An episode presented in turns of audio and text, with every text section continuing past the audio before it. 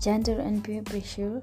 We're going to focus more on gender and peer pressure since peer pressure is a common problem and it needs to be addressed.